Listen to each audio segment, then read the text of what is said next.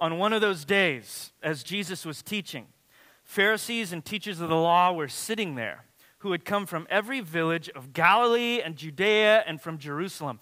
And the power of the Lord was with him to heal. And behold, some men were bringing on a bed a man who was paralyzed, and they were seeking to bring him in and lay him before Jesus.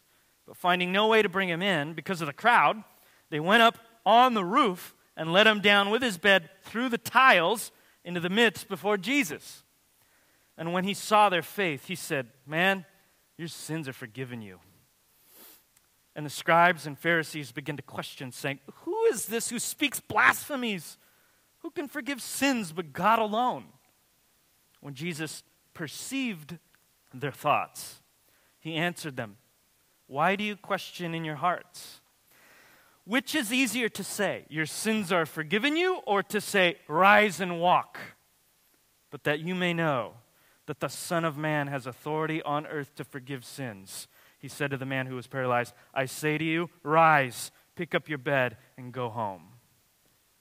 And immediately he rose up before them and picked up what he had been lying on and went home, glorifying God. And amazement seized them all. And they glorified God and were filled with awe, saying, We have seen extraordinary things today. This is the word of the Lord. How many of you want to see extraordinary things in your day? How many of you want to see extraordinary moves of God, extraordinary things uh, in your day, today, this day, in your life?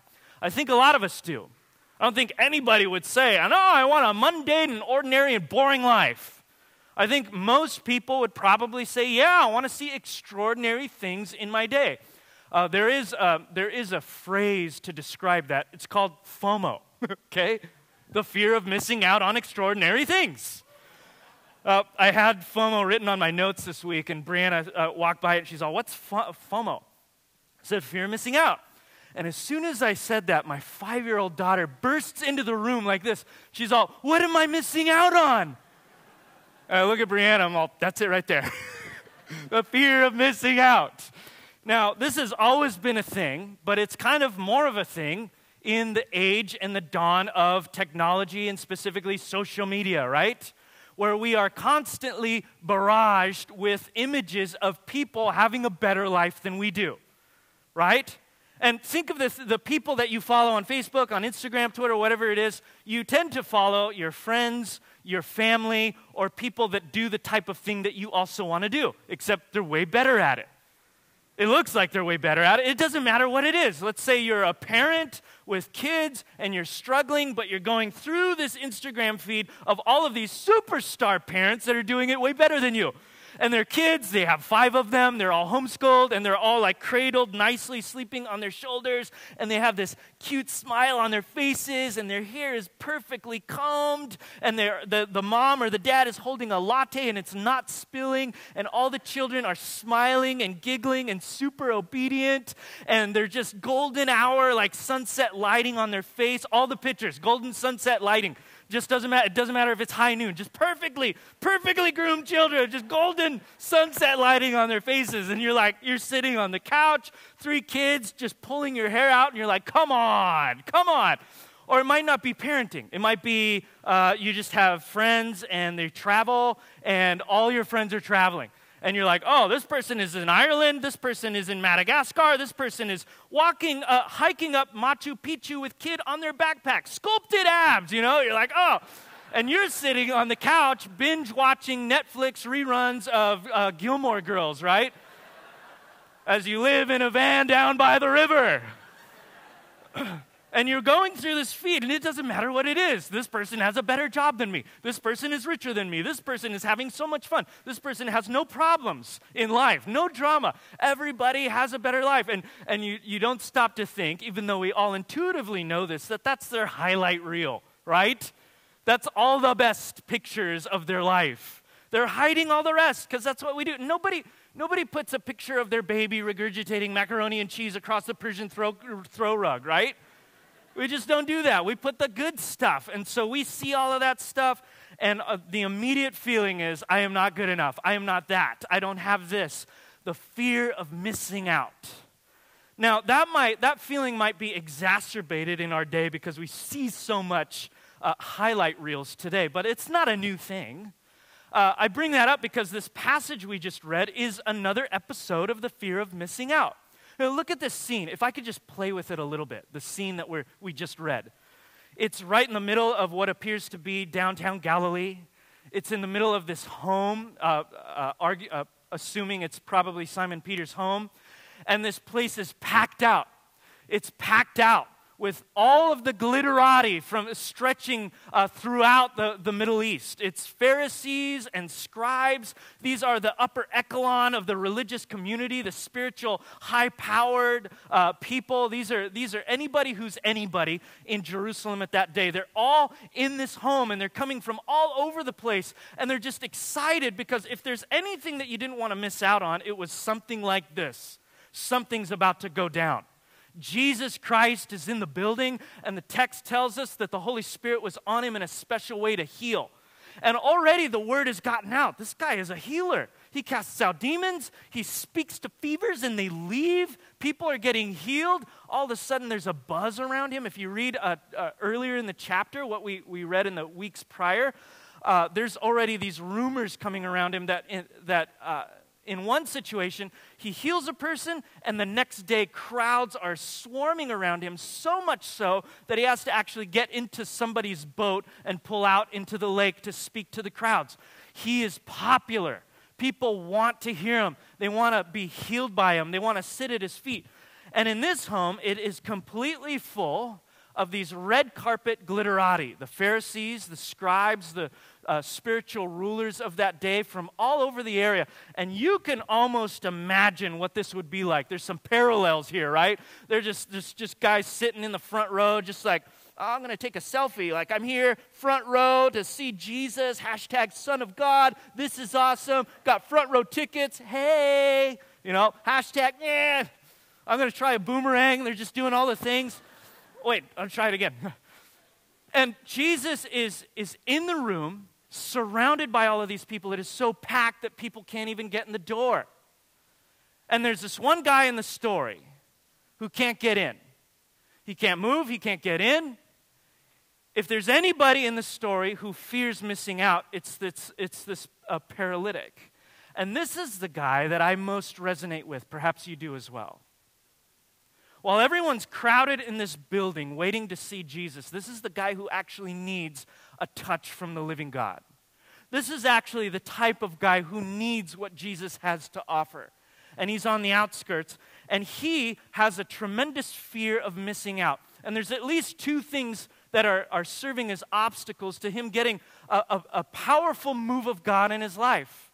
You might resonate with these. For one, the, the first one I would say is that there's something about us. For him, the something about him was that he was paralyzed. Uh, he couldn't get up on his own two feet. He literally could not lift a finger to save himself. He's paralyzed. And you might not be paralyzed, but it might be something else about you. It might be uh, your, your past. Maybe your past isn't as glimmering as you would hope it to be. Maybe you actually do have a physical disability or a learning disability. Maybe you have some other personal shortcoming. Maybe uh, your past is riddled with mistakes that you're ashamed of. Maybe it's shame, like we talked about last week. Maybe it's the sense that you're not good enough. These things threaten to keep you from approaching Jesus, they threaten to keep you uh, from a powerful move of God in your own life. Maybe it's not something about you. Maybe, like the paralytic, it's something wrong around you. For the paralytic, it wasn't just something wrong with him, it was the fact that his environment was not very conducive to him getting to Jesus. The house where Jesus was was full. It was full of all the looky loos. It was full of Pharisees and scribes. The door was crowded shut. He couldn't even get in. For you, it might not be a crowd into a building, it might be uh, something else in your environment. Maybe you would say, Oh, I'm too busy. I want to spend time with Jesus. I want to I wanna develop my own spirituality, but I'm just too busy. I've got three jobs. I've got to make ends meet. Maybe it's something else. Maybe, uh, maybe you're saying to yourself, If only I could just get a break in life. If only I could just get a break in life, then I could turn my life around. I could experience uh, the presence and the power of the living God. Maybe it's something else. Maybe uh, for the paralytic, he literally could not fit into the building. For you, maybe it's metaphorically. I just don't fit in. I don't fit into the church. I don't fit into the people I see in a church. I'm not doing the right things. I'm not following the right steps. I feel like I'm on the outskirts. Whatever it is, it is the sense that we are, uh, the, the, the sense or fear that we are missing out spiritually on this God that we, we know intuitively we need and we want. And f- uh, a fear of missing out like that will cause you to look for certain solutions. If you can't, if you can't fit in, you might spend the rest of your life trying to fit in. Well, if I just dress the same way as these people, if I act the same way, if I use the same Christianese language, if I dot uh, my I's and cross my T's, if I follow this, this, and this, then maybe I'll fit in with God. Uh, maybe it's something personal. Maybe if it's a, a, shortcoming. Well, if I combat my shortcomings uh, with upcomings, and I pull myself up by the bootstraps and I make myself a better person, maybe then God will accept me. Uh, perhaps you feel like you're not enough, and so you make yourself enough. You work long hours, uh, you, do the, you do the Christian thing, you start to uh, assemble accolades and a resume, and you better yourself, maybe even develop good habits with the hopes that if you are a better person, God will accept you. And if God could just accept you, things will be different and the list goes on and on and on. So far as we believe that there's a fear of missing out because of something about us or something around us, we try to fix those things our own way. And how does that go? How, how does that work out for us? For me, I find that the void I'm trying to fill tends to get larger and larger the harder I work at the void. The truth that we see in the Bible is that none of us are good enough to fill the void. We are missing out. And you know what the gospel says to us? The gospel is a, another word for the good news of the Bible, the good news of Jesus. The good news of Jesus Christ does not uh, sugarcoat the truth of that void. It does not say, oh, you, you are afraid of missing out spiritually, eternally, on life itself, but that's wrong you're actually going to be okay. Just hug yourself and say, I can do this. The gospel is not a boost to our self esteem, it doesn't just make us feel better. Uh, the author Frederick Buechner once said that the gospel is bad news before it's good news. What he meant by that is that it does not gloss over the fact that we are lost when left to ourselves. The truth is, we need the gospel of Jesus because we are missing out on God. We were cut off from him. We were at a distance. There was a huge void between us. The gospel does not glance over that. But the gospel is good news because even though we were going to miss out, in Christ, God reached out to those who were missing out. He reached out to those who were lost. He reached out to those who could not lift a finger to save themselves. And it's all by an act of grace. Absolutely nothing to do with what any of us are able to bring to the table. God does not look at you or look at me and say, Well, let me see the list of good things that you've done and I'll reconsider whether I want you in my life or not. He knows. He knows that we have failed miserably. God comes after people because that's what God does. God loves coming after people who don't deserve it. That is the picture definition of grace.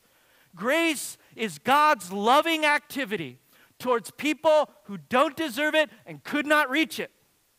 Ephesians chapter 2 verse 8 says, "It is by grace we have been saved through faith." It is not your own doing, it is a gift of God, not a result of our works so that nobody can boast.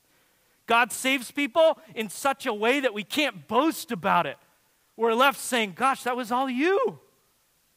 Grace is God's loving activity towards people who do not deserve it and cannot reach it. But notice, Paul doesn't just say we are saved by grace, he says we're saved by grace through faith. That if grace is the reason that God just loves you and he came after you apart from anything that you've done, if, if grace is the reason, faith is the means. It is the open door by which God sets in front of us that we would step into. God reaches out and does everything that is needed to save those who are confused and lost and broken and lonely. And faith is us looking at all that He has done and saying, Yes, I want that. If you look at uh, verse 18 through 20, you actually see a picture of what faith is. I think this whole passage is really pinpointing faith. Look at verse 18 through 20. It says, And behold, remember, all the things facing this paralytic that were wrong. His body was wrong. There was something wrong with his body. He couldn't even move him. Uh, uh he couldn't even move his body to save himself. There was something wrong around him. There was no room in the, uh, in the house to get to Jesus. And in verse 18, it says, Behold, some men were bringing on a bed a man who was paralyzed. Got his friends to bring him to Jesus. Hey, you and I need friends like that. We need friends that'll get us to Jesus, that'll put us on a mat and carry us to Jesus when we need it the most. But they don't stop there. It says they went up on the roof.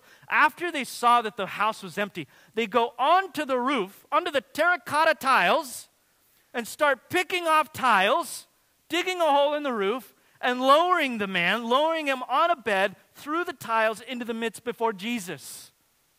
They tear a hole in the house. And Jesus looks at this and, he, and, it's, and, and Luke says, and when Jesus saw their faith, that's a picture of faith, he said, Man, your sins are forgiven you. What is it about this picture that's faith? It's nothing that they've done, right? They've done nothing at this point to save themselves. They could not heal the paralysis. All they could do was find or make an open door and get the paralytic to Jesus. There is something inside them that was desperate and hungry enough that all they knew to do was get their friend to Jesus. If I can just get to this guy, he'll take care of the rest. If I can just get to the person who, by grace, shows his loving activity towards people who don't deserve it, all will be dealt with in its rightful timing. Faith is pictured right here. Uh, the author uh, in Hebrews chapter 11, verse 1 says that faith is the assurance of things hoped for, the conviction of things that we don't see. Now, he's not saying that faith is blind. He's not saying faith is something that is a belief that's blind. He's saying more that faith is a, a belief that's compelled. That this paralytic saw something in Jesus that gripped his heart so deeply that he said, I will do whatever it takes to get in the presence of Jesus. Because even though I can't do, I can't even lift a finger to save myself, Jesus can save me. I need to find another door. I need to get into the place where Jesus is. If I can just sit in his presence, Jesus will take care of the rest. This is not a blind trust, this is a compelling trust. This is a, a trust that sees in Jesus something worth getting to. Now, everybody has faith, they have faith in something. If faith is just a trust that's compelled, and we have, everybody has faith in something. The Pharisees had faith. They just had a different faith in the paralytic. The Pharisees had faith, we could say, a faith in themselves. Uh, I want to read verse 20 through 21 again. It says, And the scribes and the Pharisees began to question. This is right after Jesus says, Your sins are forgiven you. And they say, Who is this that speaks blasphemies? A word meaning like a, a treasonous statement against God. And then they go on to say, Who can forgive sin but God alone? That was Jesus' blasphemy, apparently. Who can forgive sins but God alone? In other words, the Pharisees here are upset by Jesus' offer of forgiveness to the man. Now, as an aside, I'd, I'd be remiss if I skipped over Jesus' answer to the paralytic's prayer. Uh, have you ever noticed sometimes Jesus doesn't always give people the answer that they were expecting to their prayer? Have you ever noticed? Have you ever? Did you read this and you're like, that was, I don't think that's what the paralytic was asking for his sins to be forgiven. Now, it doesn't actually quote him saying anything, but we have to assume by his friends bringing the paralytic to a Jesus who was in the middle of healing people, he was probably there to be healed from paralysis. Have you ever noticed that sometimes Jesus gives you a different answer than the one you were expecting him to give you? Anyone here been uh, uh, been married and uh, had the joy of zapping presents for your wedding registry, uh, and you're getting towels and you're getting dishes and you're getting, you know, miscellaneous stuff, maybe a widescreen TV, whatever it is that floats your boat. And then you show up at the wedding, and almost everybody gets you the gifts that you laser tagged, right? Except for that one person. There's always one person at the wedding who feels inclined to veer from the wedding registry to get you something you didn't ask for, for, you know, to be personal or whatever, or creative. And it might be, uh, you know, a, a hand embroidered uh, floor mat or some knickknacks for your mantle. But you're left there wondering, like, you know, I, I told you exactly what I wanted. Why did you veer? I just wanted to make it personal. I just thought I knew better what you wanted for yourself. So I got you what I thought you would really want. You'll appreciate it later. And in your heart, you're like, why couldn't you just stick to the registry? God sometimes veers from the registry. Can I get an amen? Now, the Bible says that God answers prayers. He actually, it says uh, in many different, uh, many different times that He answers our prayers. That when, he asks, when we ask Him for things in faith, He is faithful, uh, he is faithful to answer our prayers. Sometimes He even gives us the things that we want. But there's a passage, a passage in John that says that he answers our prayers in accordance with his will, which is like a disclaimer. that there will be times in your life where God veers away from the wedding registry. And you will be cursing in your heart. You will be saying, God, what's the deal? I asked for a car. I asked for a boyfriend. I asked for a high paying job. And you gave me the opposite of all of those things. But God is different than your friend because he knows you even better than you know yourself. Psalm 139 says that he is intimately acquainted with your ways. He has your hair counted uh, down to the T. He knows your thoughts from afar. He knows everything about you. He knows you better than you know yourself. And so sometimes you'll pray and you'll ask for things in faith, and he'll say, Okay, done. And other times you'll say, I want this. And he'll say, I'm going to veer from the registry. And you'll be asking in your heart, I, God, I didn't want that.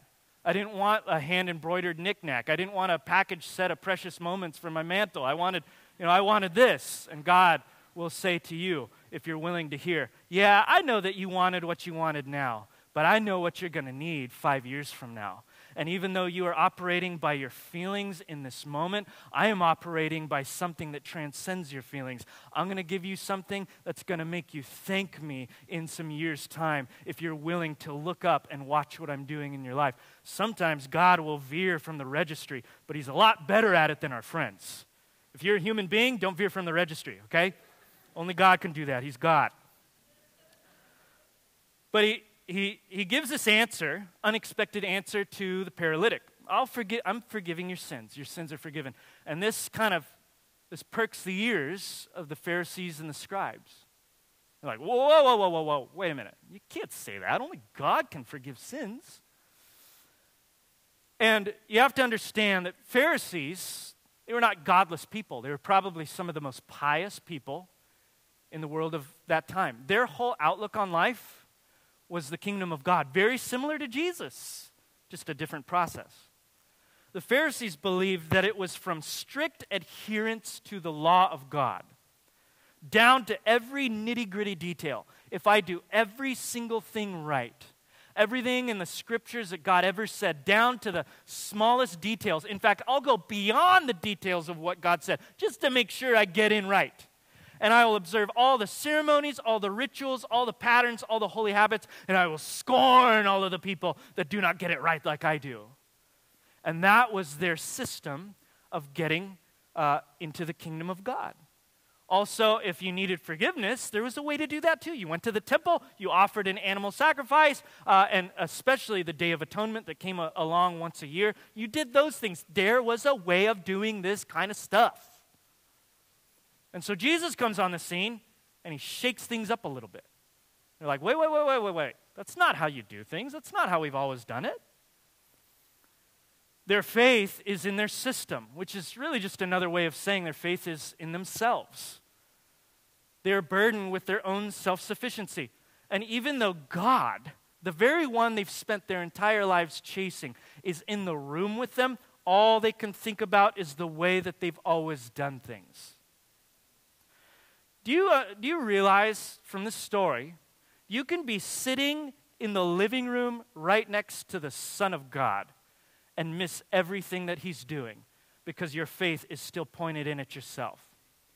You can be in the middle of a mighty move of God and miss the entire thing, even though He's right there in your living room because all you can think about is yourself.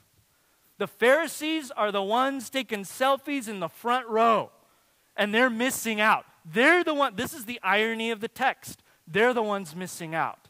And it's the guy on the outside who's actually going to experience the healing presence of the living God.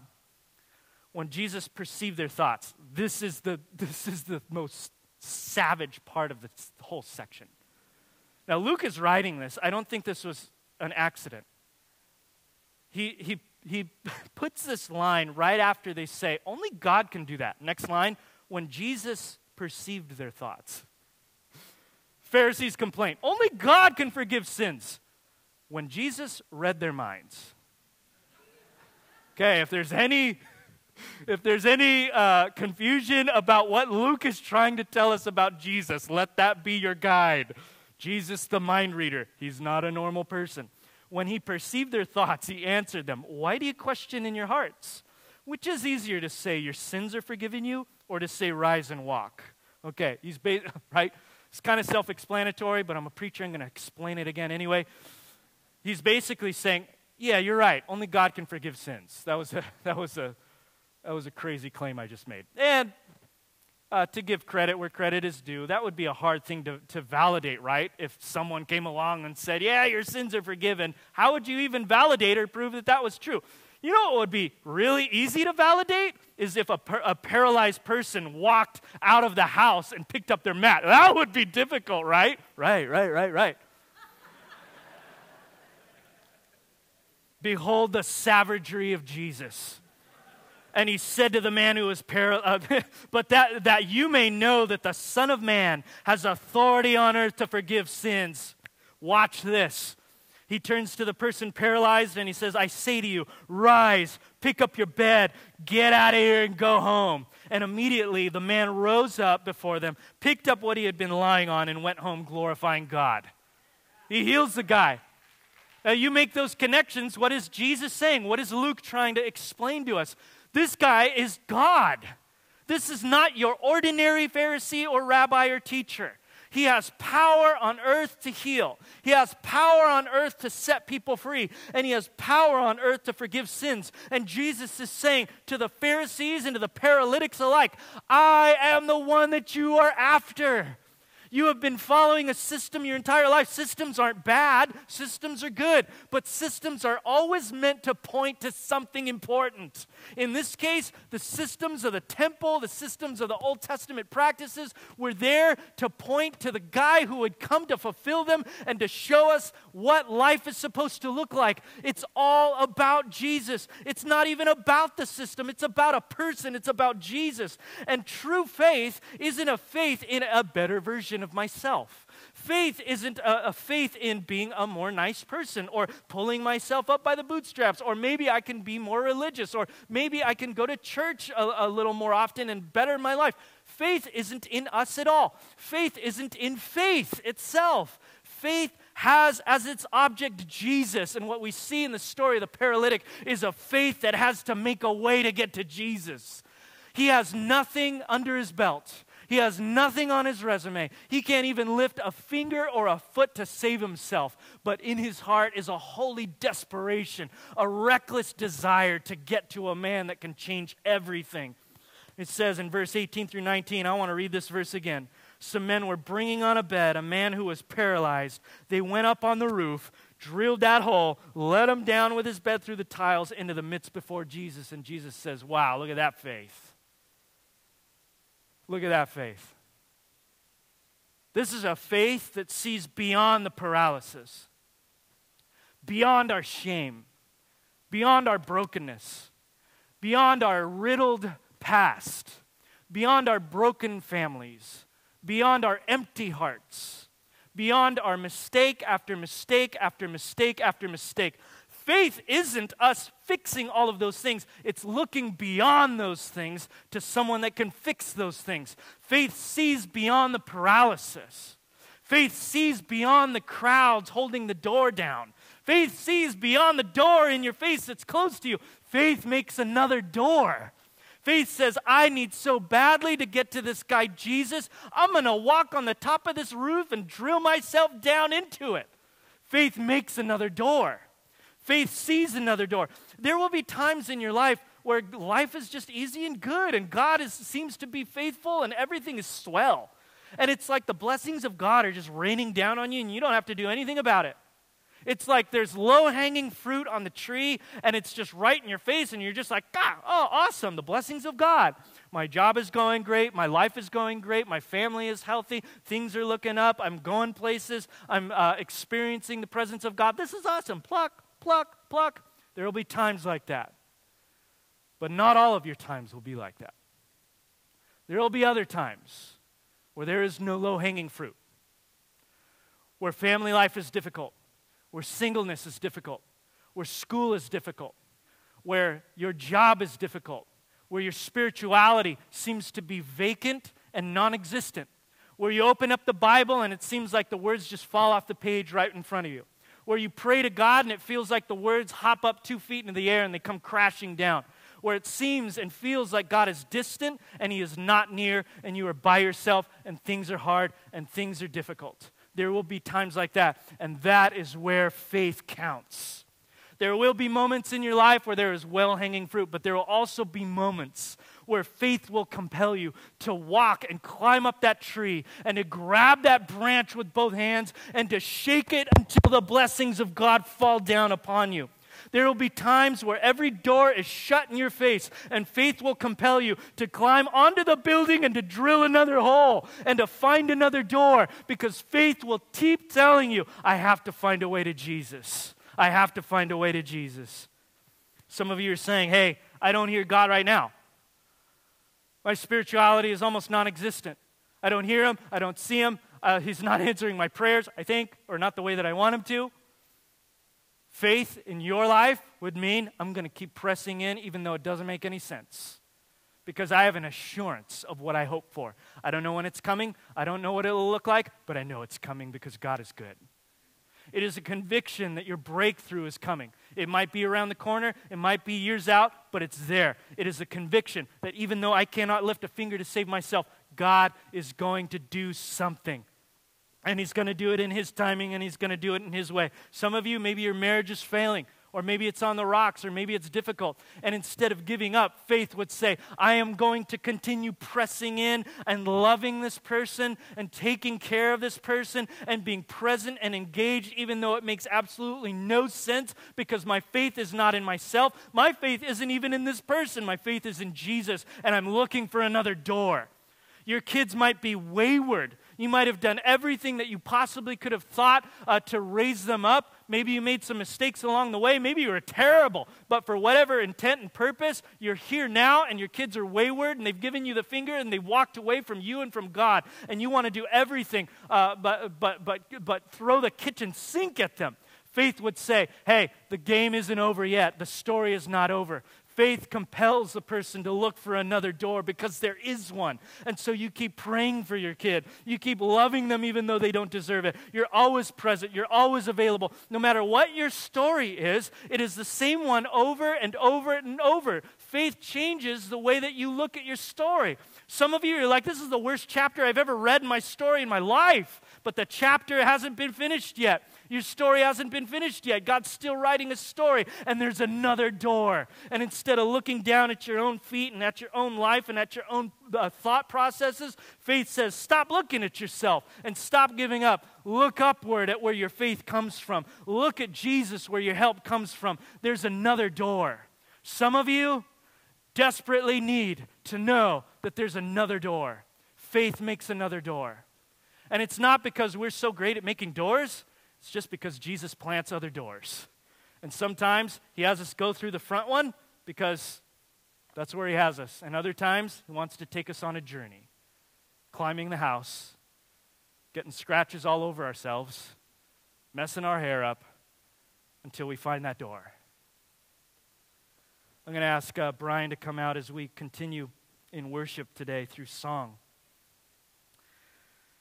As we do it, some of you might be saying to yourself, Well, that's great. Just one more thing to do have better faith.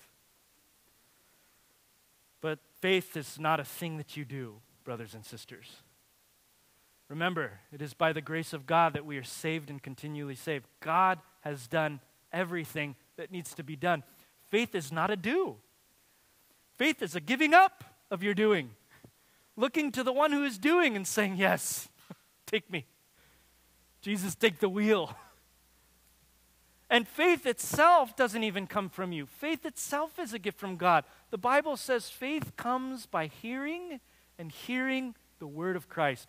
Even faith comes from being in the presence of Christ. Brothers and sisters, your only hope in this life is to sit at the feet of Jesus and say, Help me now. Help me now, Lord.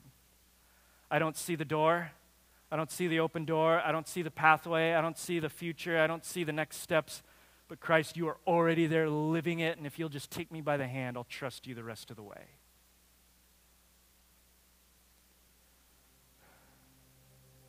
If you need a burst of that type of belief, you can say with me and with the disciples who would say to Jesus as he was walking on water, Jesus, we do believe in you. Help our unbelief. Give us faith to believe in the things that you say and to step out in the water where you're calling us. To be with you, to be changed by you, and to do great things alongside you. Knowing all of this time that it comes from a God who loves you so much that he put aside all of your mistakes to come after you for the joy that was set before him. Died on the cross, rose from the dead three days later in order to secure for himself men and women who he loves with his own heart.